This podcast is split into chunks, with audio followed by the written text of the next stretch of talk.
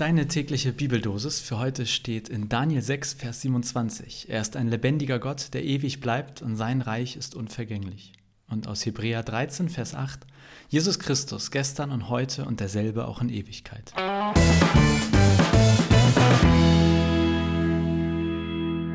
Ich rege mich gerade auf, denn ich habe heute in diesem Internet gepostet, dass ich es aktuell eigentlich nicht mehr für vertretbar halte, dass wir an Heiligabend all unsere geplanten analogen Gottesdienste durchziehen.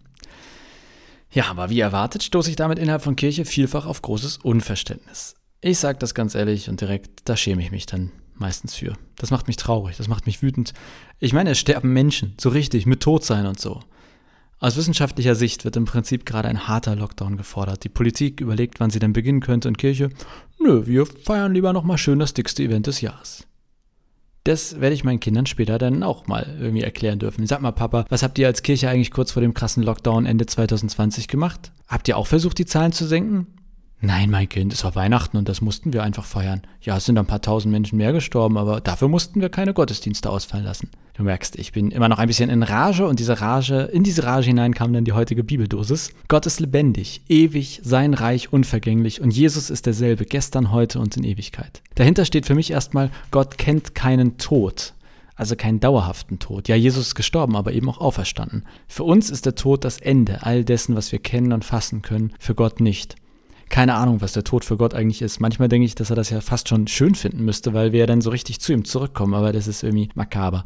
Trotzdem hat mich das heute beschäftigt. Corona führt dazu, dass hier bei uns tausende Menschen sehr wahrscheinlich früher gestorben sind und sterben werden, als sie es sonst ohne Corona getan hätten. Auch wenn manche das nicht einsehen wollen, wir haben insbesondere aktuell eine hohe Übersterblichkeit. Natürlich kann keiner sagen, ob sich das auf lange Sicht wieder ausgleicht, aber seien wir ehrlich, was ist das für ein Gedankengang? Ich meine, und wenn ältere Menschen vielleicht ansonsten auch an anderen Dingen gestorben wären oder viele der Corona-Toten vielleicht eh demnächst verstorben werden, das ist ja kein Argument, den Corona-Tod jetzt nicht verhindern zu wollen. Und dennoch merke ich, das ist halt unsere irdische Perspektive. Der Tod wirkt wie ein Ende, ja, er ist auch erstmal sozusagen ein Ende für das, was wir irgendwie so kennen, begreifen, sehen, fassen können.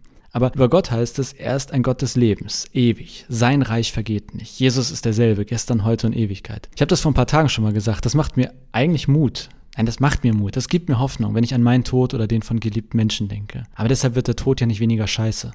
Ich finde schon, dass man sehr berechtigt anfragen muss, wie schlimm der Tod denn für uns Christen eigentlich ist. Also auf so einer theoretischen Ebene. Und auch auf dieser theoretischen Ebene, da würde ich dann schon sagen, naja, ist zwar scheiße und schlimm und er bleibt auch scheiße und schlimm, aber ja, da ist ja unsere Hoffnung, dass danach etwas noch Schöneres kommt. Und man könnte sich so in dem Stile denkend, rein theoretisch natürlich auch fragen, ob wir als Christen eigentlich immer alles gegen den Tod machen sollten. Nach dem Motto, ist der Tod vielleicht gar nicht so schlimm für uns Christen wie vielleicht für andere, die nicht diese Hoffnung haben, dass danach etwas kommt. Beispiel Corona. Sollten wir mit aller Kraft verhindern, dass Menschen an Corona sterben oder könnte auch so eine Art Leichtigkeit in die Sache kommen, nach dem Motto, naja, sterben ist doof, aber dafür bist du dann bei Gott. Ich weiß nicht, was du über solche Sätze denkst, aber ich finde sie zynisch und ich kann sie so zwar jetzt so theoretisch sagen und kann ihnen auch in Teilen etwas abgewinnen, aber ich glaube, wenn ich mir das jetzt ganz praktisch und persönlich vorstelle, dass ich jetzt jemanden verlieren würde und dann käme jemand mit solchen Sätzen, ey, wahrscheinlich würde ich dem versuchen, einen zu scheuern. Also nee, da würde ich überhaupt nicht drauf klarkommen, glaube ich. Und für mich gibt es vor allem auch einen zweiten entscheidenden Punkt. Der Gott der Bibel ist ein Gott des Lebens. Ich glaube, Gott hasst den Tod, gestern, heute und in Ewigkeit. Denn der Gott der Bibel ist ein Gott des ewigen Lebens. Ja, er liebt das Leben so, das Leben so sehr, dass er uns sogar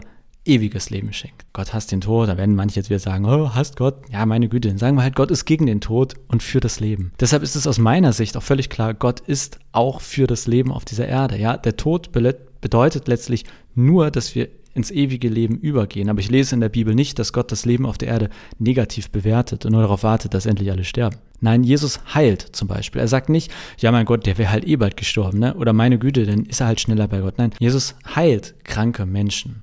Der Gott der Bibel ist ein Gott des Lebens und deshalb, meine Meinung, sollten wir als Christen und als Kirche aus meiner Sicht eben auch immer für das Leben eintreten. Beispielhaft jetzt auch bei Corona, um die Kurve zu kriegen. Ich bin da inzwischen echt skeptisch, ob analoge Gottesdienstfeiern eigentlich im Sinne unseres Gottes des Lebens sind. Ganz direkt gesagt. Also nicht analoge Gottesdienstfeiern, sondern jetzt an Heiligabend. Ganz direkt gesagt, was würden wir da eigentlich feiern? Was würden wir ehren? Warum wollen wir eigentlich so unbedingt an Heiligabend diese analogen Gottesdienste durchziehen? Und was würde der Gott des Lebens dazu sagen?